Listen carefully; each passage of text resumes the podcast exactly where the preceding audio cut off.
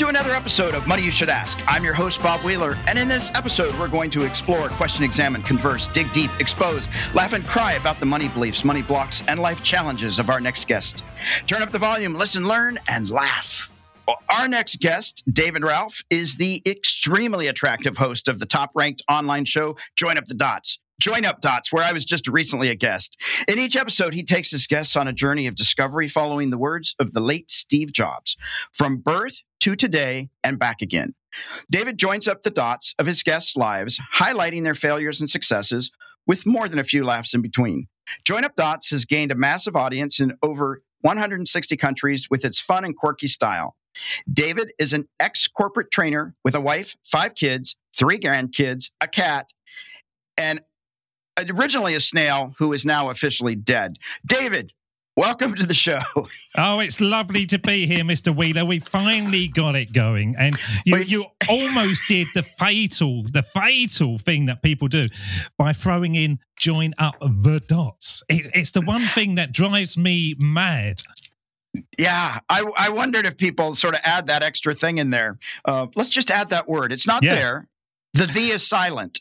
And the thing that annoys me most, if I'm being really confessional now, is the ones that say, oh, I love your show. I've listened to every episode. And then they call it Join Up the Dots.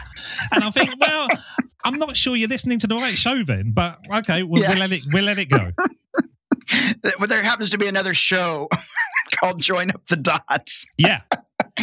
So, all right, David, so I have to ask you this. So you are an ex-corporate trainer. Does that mean you teach people how to live in cubicles with excitement? Like what? It's funny, actually. You're not far away from it. It was more the fact of teaching people how to get out of the cubicles. Okay. And there's a weird story. One of the last things I did, I had an induction course. And in England, we used to have to do this a course called induction, where people would come in and you would teach them how to be a member of staff. And so they'd stay with me for 5 days and then they'd go off to the different teams and do their thing. And the very last one, I'd kind of lost my mojo for the business. And I had 15 people that came in on a Monday morning at 9 o'clock. And I said to them, look, it's great for you to be here. It's really wonderful company, but don't stay here for more than 6 months. You know, use it as a stepping stone to go off and do something else. And you can go off and do something else because you're brilliant, sexually attractive people. Go for it. And of those 15 people, only 2 came back from lunch. And all 13 of them quit and decided that they could do something else. And so it wasn't my best day in the office, but it was the day when I realized I have to be an ex-trainer. Or they were going to make you one anyway. Yeah, absolutely. That's too funny. Now, when you were like 5 or 6 years old, did you say, I want to be a corporate trainer? Like, was that the vision? No, it wasn't. And actually, this is really weird, but I found out recently my mum and dad have lived in the same house for like 150 years. And so I grew up in this house. And you know, when you leave at the age of sort of like 20, 22, you leave some stuff just so that you've never moved out. So there's a toothbrush there and there's some T-shirts and stuff. And there's probably my program from Huey Lewis and the News Concert 1987, and I went back and cleaned out the loft, and I found a load of cassette tapes that we used to have in the 80s and the 70s, and I realized I used to go round to like the bank manager and the butcher and, you know, proper adults with a tape recorder and interview them. And it was real fascinating that I had all these little tapes of my little 9-year-old voice, 8-year-old voice, and now 30, 40 years down the line, I'm doing it for a living. So it was a real Join Up the Dots moment. So no, I didn't plan to be an ex-trainer, but it seemed to be that I planned to be a podcaster, but had to wait 40 years until podcasting became a thing. We all have to wait for good things to come. So you waited 40 years to become a podcaster. So it was there, even though we didn't even know the concept existed, right? There wasn't even... It was an itch that had to be scratched, basically. There you go. And once you get to that point, you've got to keep on scratching. You got to keep scratching because the itch keeps coming back. It does. Keeps coming.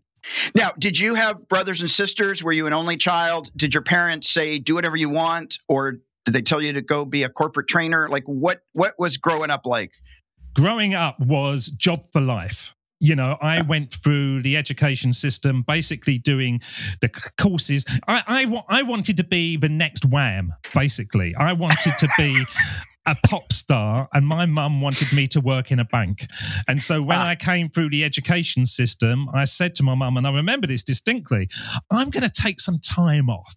I'm going to, you know, I've been learning all this time. I'm going to take some time off. And she said, no, you're not. You're going to get a job. And she actually wrote the job applications for me and sent me. And unfortunately, I seemed to be quite good in interviews and I got the job. So I ended up working for a high street bank, and I walked up the steps and thought, oh my God, I'm going to be here 6 weeks. And I did 10 years until I had enough. And then I left. And I went into insurance. I am the most boring person. I did 10 years banking, 10 years insurance, until I thought I can't do it anything anymore. And I sort of left. So no, I didn't have any plan at all. It was very much that my parents kind of drove me where I went, and I didn't have any ambition. I just kind of floated around for like a couple of decades, getting drunk, listening to music, going to concerts and, you know, getting drunk again, really. Well, at least you had the getting drunk part. I mean, it sort of feels like a 20-year sentence, like you did time, you did the bank. It wasn't like I experienced life at the bank. No, I didn't experience anything. I met a lot of nice people, and I think we can all say that. And I think whenever we leave an organization, we always say, I won't miss the company, but I'll miss the people. But what it did, it taught me, funnily enough, how to podcast. Because one of the things I had to be was a cold caller, where you'd pick up the phone in the old days. And these were the phones with the curly wire that you actually sort of crooked under your neck. So there was no headphones and stuff. And phone people up and try to sell banking products to them. And it was, I look back on it now and I realize it was one of the greatest podcast training, because when you do a podcast, you literally have to connect with a complete stranger and make it seem like you've known them all your life. And right. And so I can hark back to certain parts of my career and think, I probably wouldn't be where I am now without it. So it wasn't wasted time. It was just time that I didn't know what I was doing. Exactly. You were just in training and you just didn't know it. So yeah, that works. That works. And when you were growing up, did your parents talk about money? Like they talked, obviously they said, go get a job for life, do the smart, you know, do the stable thing. But did they talk about money? Did they tell you how much money they had? Did they give you an allowance? I had to work for everything, and so we didn't get any allowance. So if I mowed the lawn, I'd get something. If I made a cup of tea, we used to have this thing called the productivity scheme, and there was like a chart up on the wall where if I made a cup of tea, I'd get 2 pence, which is like nothing now. My kids won't even get out of bed for £20, and this was 2p. And if I washed the car, I'd get a little bit. So if it was like slave labour and I worked in a sweatshop all week for my parents, I could get to about £3, you know, which was an awful lot of money. But no, they never talked about money because my mum was always totally skin. There was no money about. And we were always really, really skin. Funnily enough, well, not funny enough, my mum's now had a stroke. And so I've become controller of their finances. They've got loads of money. I can't believe it. Every bank account is jam-packed with thousands and thousands of pounds. But certainly when we were growing up, it was always said to us that we were skin and we couldn't afford it. So is there a little revenge spending going on right now to make up for the past? Well, I've listened to quite a few of your guests and they have similar outlooks. I was listening to your show, Lisa Peterson, who I know quite well. And she was saying the same thing as me. Even when you have money, if you've grown up without any money, it's very difficult to spend it. You're almost programmed to think you're skint. And so now the only thing I really spend money on is when I go on vacation. And it's like, and I've thought about this, and I think we spoke about it on my show. And it's that feeling of nobody's here who knows me. I can be a bit flash with the money, where in my own country, I'm quite happy to walk around borrowing clothes off of panhandlers and vagabonds to sort of cover it. But yeah, there is a funny thing with money that I've got, that even though I've got money, I kind of tell the wife that I haven't got any money, and that's got to come from my mum, because that's what she did to me. And when you go on vacation, do you put it on a credit card? Do you know how much you're going to spend on the vacation? Or is it just like, let's just let it fly by the seat of its pants? It's crazy balls time. It's just... my family always say, I don't understand it. You're so tight at home, but on holiday, you go like mad. And I just think that when you're on vacation, there's nothing worse than somebody saying, no, you can't have an ice cream and you can't have this. You know, they pay all this money to go somewhere, then experience it. So no, I kind of have a mental tick list where I kind of manually tot it up. So every time you have a McDonald's or something, I think, okay, that's, you know, I know what I'm spending, but I don't really care. No, that's awesome. I grew up in a big family. So when we went on vacation or even going to Disneyland, we had our packed sandwiches that we had to smuggle in. We go to the movies. We have our own homemade popcorn. We all do that, don't we? We all, on the hottest day of the year, the kids are wearing overcoats so that we can stuff drinks and sweets in from the shop down the road before they go in. Yeah. So no, we all do that. Oh my God. It's like, Mom, why can't we just buy a soda from the plate? No, we have our own. Just let me get it out of my purse. Oh my God. I'm still like that to today. I'm not paying those prices. Yeah. Because, once again, it's weird really, because you can afford it, but I can't justify spending more on the food than seeing the film. Exactly. $8 for a water. Yeah. And how much, since you have kids, how much help should kids get financially, like young and even into adulthood? This is an interesting thing because I think that they should get support, but if your kids are really, really lazy and won't do anything, then I don't think they should get anything at all. So I heard like Paul McCartney saying, you know, he wouldn't buy his daughter a secondhand Volkswagen Beetle because he felt that she should earn it. She should work for it, you know. And I totally understand that. If you've got money, you shouldn't just give it to your kids. But kids nowadays, maybe it's just my kids, as I say, they won't do anything unless it's for a king's ransom, you know, where the hustle that I had to earn my £3 when I was a kid seems to go out the window. It's the case, you know, they won't like get out of their bed for £20. Where I will sleep with someone for £20, you know, I really don't care. That's, hey, £20 is £20. Yeah. Yeah. Put it in the bank. And now, do any of your kids want to be like social media celebrities or influencers, or are they going for the job for life? Or are they going to follow in your footsteps? My son's going through university and he's doing film and media editing. So he wants to be in the kind of movie business, which is great because even if you don't get into the movie business, you can make videos and films for local companies and stuff. So he's learning skills there. And my daughter is very much in the performing arts, but they're always on TikTok. Totally. They're obsessed with TikTok. I don't know a tick from a tock, basically. Yeah. I've got no idea what this platform is, but there's a big draw. So they do really focus in on social media, but not Facebook. My wife's on Facebook all the time. They don't go near Facebook. It just seems to be TikTok that they seem to watch. Yeah. And when you met your wife, did you two talk about finances? Like, did you ask her bank balances? Did she ask you if you were a good investment? Like, was she taking a gamble? What a stupid question to ask, Mr. Wheeler.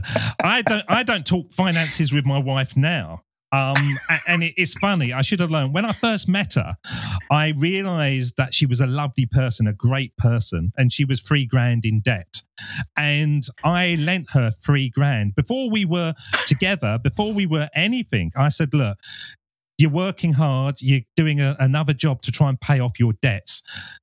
I will give you $3,000.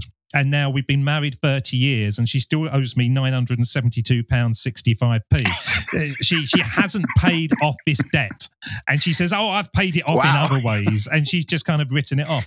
But what I should have said to her is, why are you in this debt? Because 30 years down the line, I can see why, because she's as bad now with her money as she was then, you know?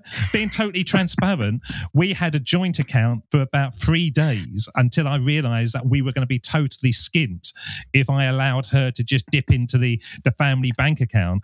And so we've had separate finances since then. She has her money and I run the house, because otherwise it will just be a free-for-all. She'd be like Imelda Marcos, with like 600 pairs of shoes and 700 bras. Well, you know, you got to have two for every day of the week. Well, I do. Yeah, I'm trying to cut back. Yeah. So even now, your wife, you don't talk about money, but do you budget? Do you budget? Do you plan things out? Or do you just work from the premise, we don't have any money? No, I very much, I budget things out. I love a spreadsheet. And I like to pay myself first. That's one of the things. So I have 6 pots, basically, that every bit of money that I earn, I put onto a spreadsheet, and it tells me to put 20% in here, 20% in there, a bit for my tax and stuff. And then I operate from what's left. And I've always done that. And so it's very difficult to budget and save when you've been used to spending. But when you've come from an environment where you was always skint, you had no money, it's quite easy because you don't need a lot to sort of operate. So that's what I do. I very much budget and I look at it, and I've got like a pot for Christmas and holidays and things like that. And I've got another pot for tax and another pot for whatever.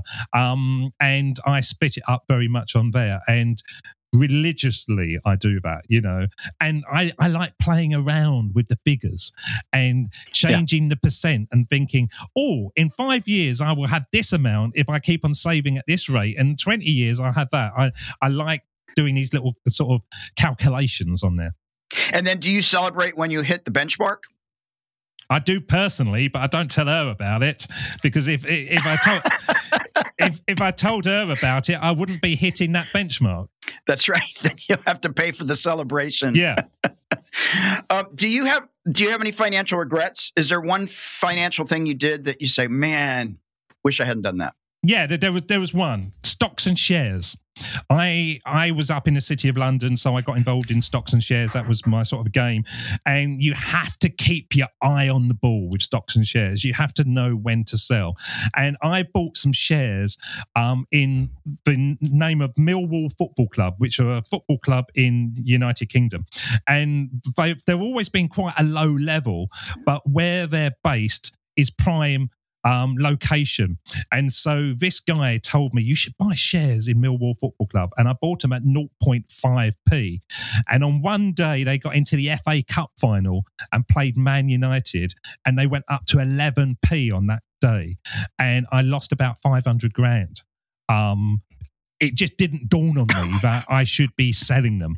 And that's my biggest financial regret. I look back on that and think, oh my God, you know, that would have been a windfall, and such an easy windfall, but I didn't do it. What is your favorite place to invest money? Is it real estate? Is it stocks and bonds? Is it cryptocurrency? Land. No, I don't understand crypto. I don't understand Bitcoin and all that kind of stuff. But I do understand land. And I do understand that buying land in positions where other people might need it in the future will always pay you back. So I've got 1 or 2 plots of land scattered around, which I've bought, which will be quite valuable sort of in a few years' time. And yeah, I'm a bit lazy. So in the old days, I loved it because there was good interest rates and you could put the money in and you get a good return and it's quite safe. Nowadays, the interest rates are negative. You know, the countries are in debt. I'm going to ask you this question because you're a money man and I can't answer this. Our country, the United Kingdom, owe £275 trillion. Okay. Right. They owe it. So who's giving it to them? Because I don't imagine America has got 270. You know, who's got that amount of money? And my second question: if they're a government, why don't they just print a load of money and give it back to them? Why are we in debt? Why can't we print money up? Well, we can print money up. It just that's what we're doing here in the USA right now. We're printing and printing and printing and printing. But eventually, people are going to realize it's just paper. We've all agreed that it had a value, but as we keep printing more and more, it starts to have less and less value. And is that how it works? So that's what we're just in debt until my great granddaughter, passes away. We're never going to get out of this debt.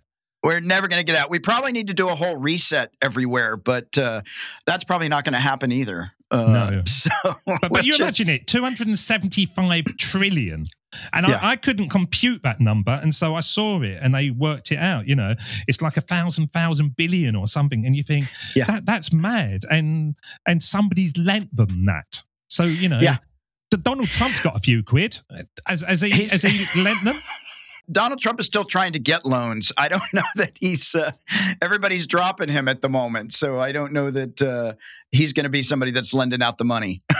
No, he's lovable, old Donald. I laughed every day for 4 years. You laugh and cry.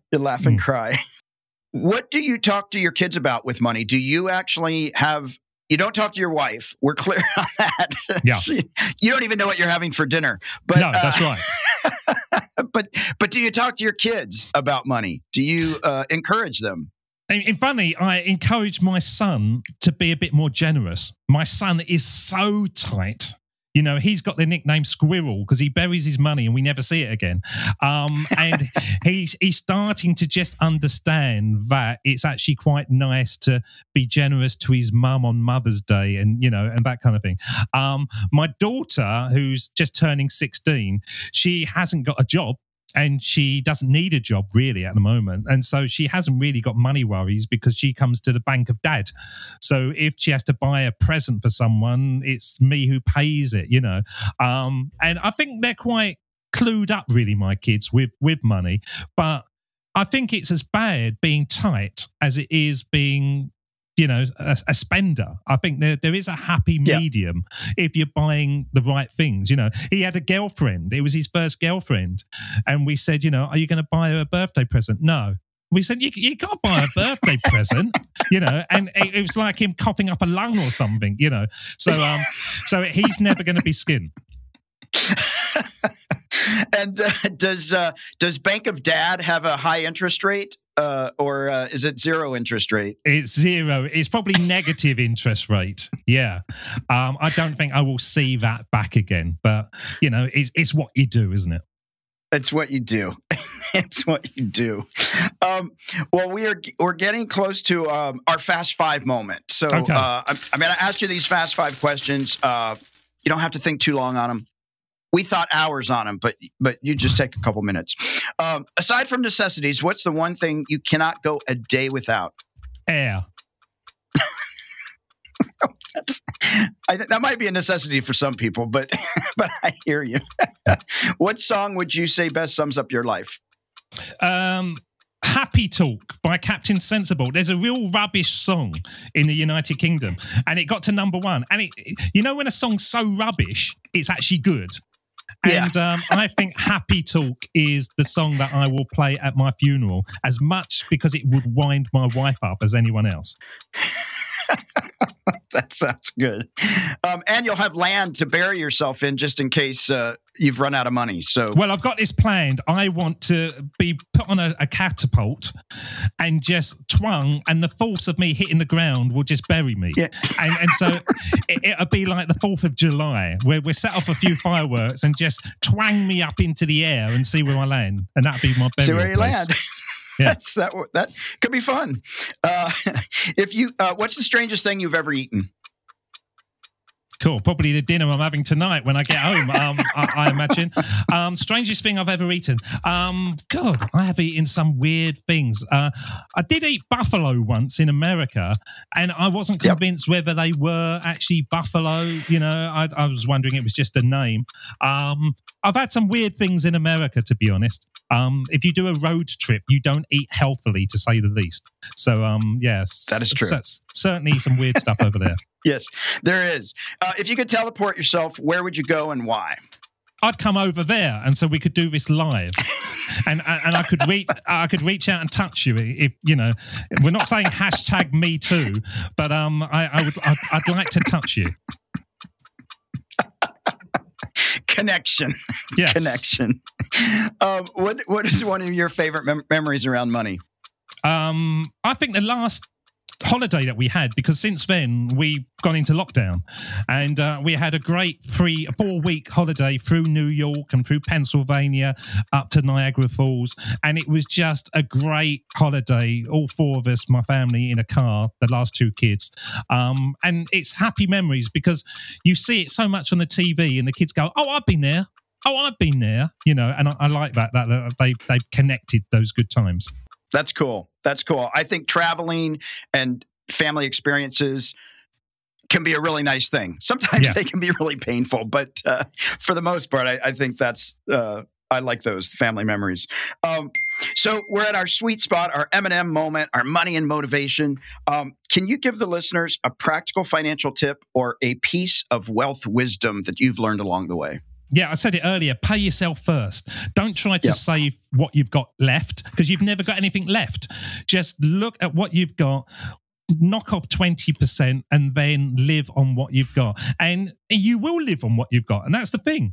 And then you could make it 25% and 30%, and you'll still be able to live on what you've got left. Pay yourself first, and then leave it non-negotiable. Keep on adding to it, keep on adding to it. And once it gets to a certain point, if you do see an investment that you want, then go for it. But don't think of it as just, oh, I dip into that whenever I want. That's gone. That's gone money. That's future money.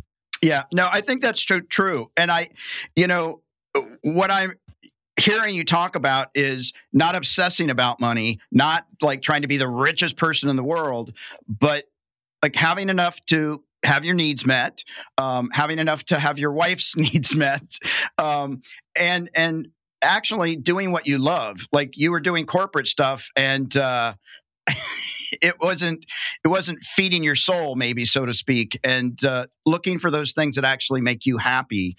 And not, what I'm not also hearing is lots of anger at your parents for not talking about money or not giving you all the stuff. It's like, hey, I'm learning this as I go. And yeah, I think actually, when I left corporate land, I was on a good salary, and I was obsessed with replacing that salary through my entrepreneurial ventures, and it was harder than I imagined, and it was quite difficult.